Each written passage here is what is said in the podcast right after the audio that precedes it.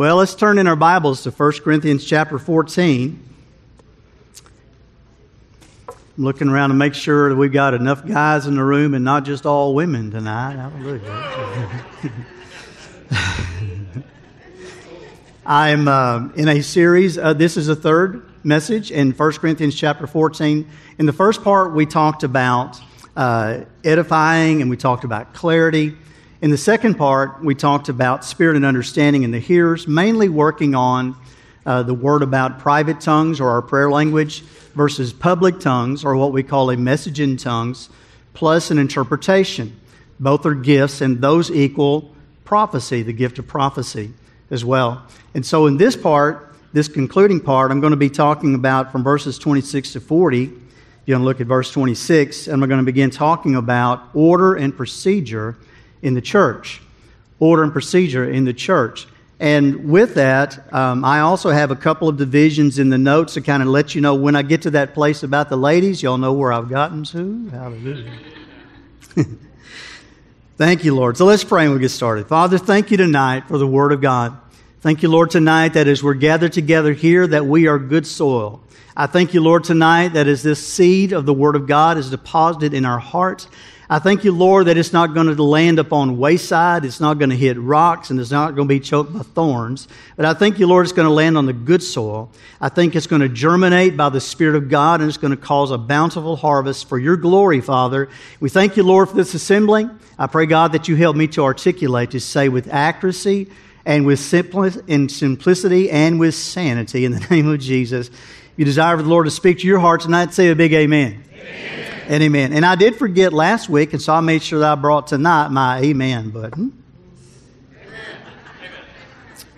I uh, took it with me when I preached in Arlington this past Sunday, and they had a metal podium, and I had on my ring, and I forgot. And so I said, Here's my amen button. I'm just going to make sure. Let me test the volume work real quick. And I went, Bam! and everybody went, Amen. So I don't know if that was the Holy Spirit or it was it.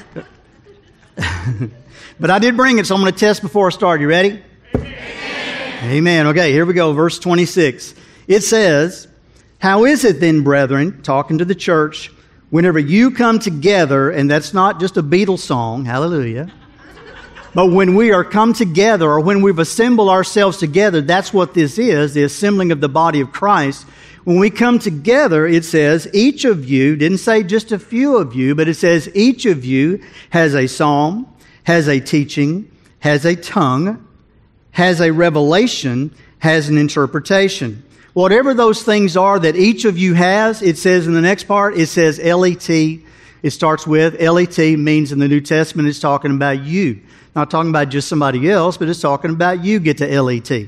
You get to let all things, all the things that's being done in the church service, all things that's being in the house of the Lord, all things that's being done in ministry, let it be done for the edification or the building up of the body of Christ. Amen. Now you're doing good. So there needs to be an edifying and a building up of the body. So, having said that, verse 27, he says, If anyone speaks in a tongue, let there be by, let there be two or at the most three, each in turn, and let one interpret. So he's giving order on how these things happen. When there is a gift of tongues or a message in tongues, there should be an interpretation to that. We're going to read in just a little bit that the person that gives the gift of tongues or a message in tongues should pray that there be an interpretation. One of the things that, that happened in my life, just in this study, walking this with you, was how do we know if there's a person that has the gift of interpretation or not? I mean, do we come to church and do we, do we sign up? Do we put that on a connect card? I have the gift of interpretation. You know, how do we know? Does somebody come and talk to us about it? Hey, to let you know, I have the gift of interpretation. How do we know? And so the answer I believe I heard in my heart in praying about that is we know usually by experience. Oh, you didn't know that? That if there is a gift of tongues, and we're praying that there be an interpretation because the gift of tongues is God speaking a message to us, there needs to be an interpretation about that. Usually somebody will have a gift of interpretation. I found out by experience of listening to you that I know who some of you are. I've heard you give the gift of interpretation. I've heard others that talk about I had the gift of interpretation. Here's one. Pastor Terry, I believe I have the gift of interpretation, but I was scared that it was me and I didn't want to give it. Right? So to have a conversation about it, let me encourage you that if the Lord has given you the gift of interpretation, you still have to mix faith with it and you need to give it. Right? All right. So he says in that that there's an order about doing that. He says that there needs to be in the church service, the order and procedure, there needs to be that it happens in one or two or three. There needs to be a gift of tongues and interpretation of tongues. A gift of tongues and interpretation of tongues. A gift of tongue and interpretation. And it doesn't necessarily have to be one right after the other. There can be a worship service. So here's a, here's a great point. Order of the service. When can you give properly a a gift of tongues or a gift of prophecy or a gift of interpretation. When is it proper to give it? Let's start when it's not proper to give it. Here's a great question. Do you believe that the person that stands up here and speaks, that they speak under the anointing and is being gifted to speak by the Holy Spirit? That's a little weak. Do you believe that the person standing up here not talking about me, but the person standing up here, that they are gifted and anointed by the Holy Spirit to bring a word from the Holy Spirit for your heart. Thank you. And so by that then, there needs to be an interpretation from that. So when do you know that it's not proper? If someone gives a message in tongues or the gift of prophecy while a person standing up here delivering the Word of God that is given by the Holy Spirit, if you give that gift then, you're actually given by the Holy Spirit. You're interrupting the Holy Spirit. And here's a word the Holy Spirit does not interrupt itself. Well, that was good. Somebody ought to take a note. so, when is it proper to give it? When there is a place in the worship service that there, that there can be that. When there is a let's wait on the Lord for a moment, there's a place for that. When there is a time in a, in a, the end of the service, let's just wait on the Lord for a moment. In other words, it's like the field of dreams. Now I'm thinking about it. In the field of dreams, Kevin Costner, remember the movie? If you build the field, they'll come. if we give room to the Holy Spirit and a place for Him to operate, He will come. He will speak. So we need to know. So there's a gift of tongues. That means that there's a message from God. Private tongues is our talking in our prayer language to God. A gift of tongues, to remind us, is a message that comes from God. It's a message being spoken to the body. Our understanding doesn't understand it, so it takes the gift of interpretation to bring logic to our mind to understand. And so it's communicated in Texas, in our, in Oklahoma, in our English language. Oh, a little weak again. To communicate in our English language. Thank you. We're not talking in Hispanic up here tonight. Hallelujah. All right. So it needs to be in that order of two or three, and each in turn. In other words, I'll just say in Pastor Terry words don't be a ball hog. You need to share. don't give them all. Let somebody else. And so it's cool to watch in our services to watch and I remember that one of the times it happened that it came, that the interpretation came on that side. Another time the interpretation was up in the balcony. Another time the interpretation was from the stage. Hallelujah. That's sharing. Don't be a ball hog. Hallelujah. And we need to share the gifts and the operation of the gifts. And same thing with prophecy, the same thing with interpretation. Okay, let's go. On. Verse 28. But if there is no interpreter, let him or her keep silent in the church and let him speak to himself or herself and to God. In other words, how does that person know that there's an interpreter or there's not?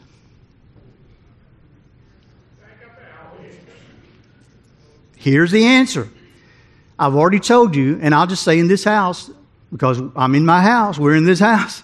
I know of at least five interpreters that have the gift of interpretation in this house. So it's okay.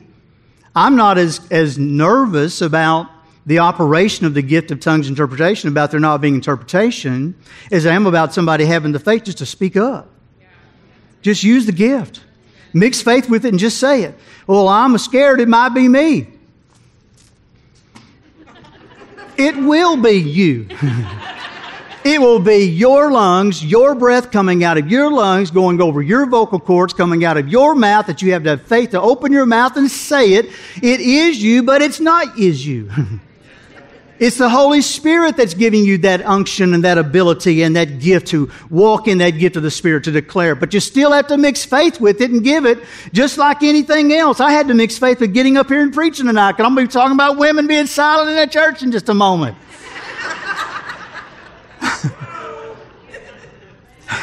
I know y'all are still waiting. Come on, get to it. Okay. Verse, verse 29. Let two or three prophets speak. Those that are gifted is, is with prophecy, they let them speak, and let the others judge. Who, that's the LET is us. Let the others. Who's the others? Let us as a body judge. Let the other people that walk in that gift operate in that judge. Yeah, that's it. Yeah, that's right. Okay, verse 30. But if anything is revealed to another who sits by, let the first keep silent. In other words, verse 30 is saying what I've been saying. Don't be a ball hog. Share. Okay? Now, sorry, I just had a picture. So here's somebody that has the gift of public tongues. God has used them in public tongues. And you can tell, you can sense in the service, thing has got quiet enough. It's not a fast song. It's not the drums are going.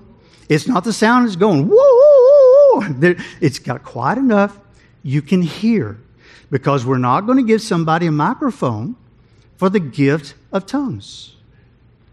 So you have to be able to hear. Our sound guys have got to be on their toes to recognize there it is and go slide. We hear that. And then there's going to be, after that, the gift of interpretation. I'll say one more time. The gift of tongues is a message from God to us, and it goes on to talk about what that even that is, that it touches our hearts in our last teaching that is something that reveals in our heart. In other words, in other words, Pastor Terry words, it's saying that the presence of Jesus is in the house, that the Lord is in the room, that He has something to say to us. How many of you glad that we can sense the presence of God, know that the presence of the Lord is here, and He has something to say in the house? And we give room for that. We want to be able to hear from the Lord, don't we? We want to be able to flow in the gifts of the Spirit, right? Thank you. Oh, y'all are doing really good. Verse 31 for you can all prophesy one by one, that all may learn and all may be encouraged. You may, it didn't say some, it said you all may prophesy one by one. Verse 32. And, and this is where I believe, and I'm going to use these next four verses, is what I'm going to call the context within a context. These next four verses are going to build the context around getting to that verse I've been talking about. So I want to be sure I set it up good for us, the context of it. Here's the first verse in the context of the four. The very verse 1 says, verse 32, it says, And the spirits of the prophets are subjects to the prophets. The spirit of the prophets is subject to the prophets. That means people that are operating in the gifts of the Spirit. And honestly, all of us that's in the room, it should be we understand that the, our spirit is subject to us. In other words, if you say, I couldn't help myself, that's not true. You could help yourself. That's why you refrain sometimes, you won't move in them because you could help yourself. See? So the spirit of the, of the prophet is subject to the prophet. So we are the ones that we're in control of. We either can release and open our heart and give what the Lord is saying to do as we mix faith with it, or we can restrain because it's somebody else's turn and we're not a ball hog. Hallelujah. We can share. Or you know, I don't think I have it. I think somebody else has it. I do that often. So I'll go ahead and say I'm one of the ones that has a gift of interpretation. And because I didn't speak the last two times with the interpretation, I didn't want to be a ball hog. So I shared and heard somebody else up there give it. Instantly, when that happened, oh, I'm not pointing you, I'm just pointing up in that area. Uh, yeah, I kind of ducked. And so so, what I did whenever that interpretation happened, I did two things. First of all, I said, Thank you, God. Thank you for speaking to the church tonight through the gifts of the Spirit, is what I said. And I also said, Whew, I'm glad I didn't miss it. Let somebody else give a word. The next time it happened, it, it was over there. and when it happened over there, I did the same thing. Thank you, God. I didn't miss it. Learning how to operate in this that we're able to share. What happens if somebody starts and somebody else starts? Don't y'all look at me like that. What happens if somebody does, the other one does? Well, if one have already started, the other one starts, then they just need to stop. Oops. just, uh, uh, and so it's talking about two or three can. We know who the next person can be. Right? Okay. So in that, I wanted you to hear the word, your, our spirits are subject to us. Verse 33 For God is not the author of confusion or disorder, but of peace, as in all the churches of the saints. God is not the author of confusion. That's why, why am I preaching tonight about order and service and the gifts of the Spirit? Because God is not the author of confusion. We need to know these things. We need to know how you function and work in these things right from the Word of God. Oh, and here we go. Verse 34. need to buckle up. Let your women keep silent in the churches, for they are not permitted to speak. Pastor Jacob's going to take the rest of it and go. but they are to be submissive, as the law also says. Now, in a lot of places, they stop there. And they make doctrines around that and traditions around that. And they go through the lens of, a lot of times, things that's been in, in that process for for years and years of what this is. But, but listen, the context doesn't stop at that verse. Amen. Read the next one. It says, and if they want to learn something, who learn? If who wants it? The women want to, all of us want to learn, want to learn something. Let them ask their own husbands at home. For it is shameful for women to speak in church. It's not talking about talking in church. It's shameful or it's an interruption if you're interrupting. So here's the picture. Y'all ready? I love what I'm about to say. I'm glad I gave you the context. Back in the day, when Jesus walked the earth and started talking about the church, the gates of hell shall not prevail against the church, and the church was coming into existence and all those things. Back in those days, and even before those days, the ones that were usually educated was the men. Did you know that? It was the men that were educated. The women were homemakers. They took care of the children. They took care of the home. But they, did, they were not educated by and large in those days. So fast forward a little bit, and they begin to have church together. It started many times in the homes, but there came a place where it got a little bit larger in a public gathering. But what they still had in tradition and custom was that when they came to church, they had two sections and they had a larger aisle and they had the women sit on one side and the men sit on the other. The men were educated so they would understand the terms. The women were, did not understand the terms of what was being said. So what they would do is let them keep silent and ask their husband at home. They would talk across the aisle. Here's the picture. The message is being given, they're talking, they're, they're reading, they're talking. And then it comes time and they hit a word like sanctification. And the wife or a woman across the aisle would say to their husband, Honey, what is he talking about? yeah, Carl, what's he talking about? Joe, do you have any idea what sanctify what is? Sanctification is? So the husbands would go, Honey, please don't talk in church. don't be asking about this. We'll talk about it later. Oh, how many times we said that, guys?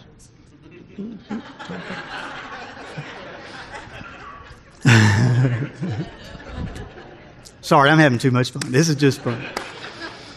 So he's not saying that you can't, I'm just saying that you, he's not saying that women cannot be in positions of authority in the church. He is not saying that you cannot talk in church. He's not saying that you can't hold any positions of leadership in the church, and I'm going to tell you why as I turn my page. Because I found out that women in the Old Testament exercised leadership. Women in the New Testament spoke for God as prophets, even being called prophetesses. Women in the New Testament era were gifted by God's Spirit for such things as teaching and leadership. And in the New Creation, chapter 5, verse 17, it begins to undo the fall that separated, which means the men and the women were drawn back into being one in Christ. There is no difference Hang on, hang on. There is no difference in Jew or Greek, male or female, slave or free, for you are all one in Christ Jesus. Galatians chapter 3, verse 28. Now you can give it up. Come on. Hallelujah. Thank you, Jesus. I'm glad I got past that one. Hallelujah.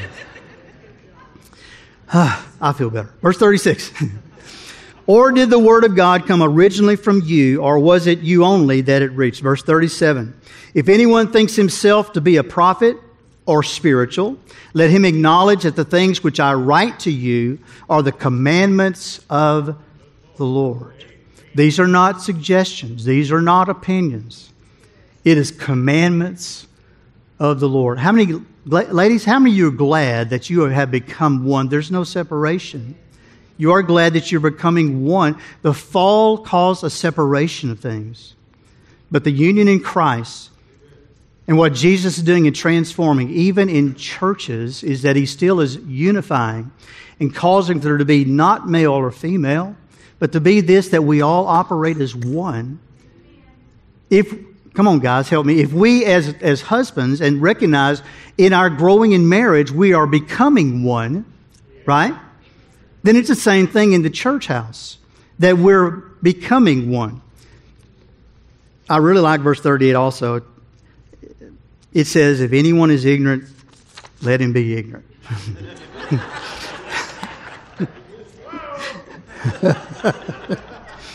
you don't agree with it? Well, okay, just don't agree with it. you don't want to say amen? Just don't say amen. Now, isn't it cool how that's in the Bible?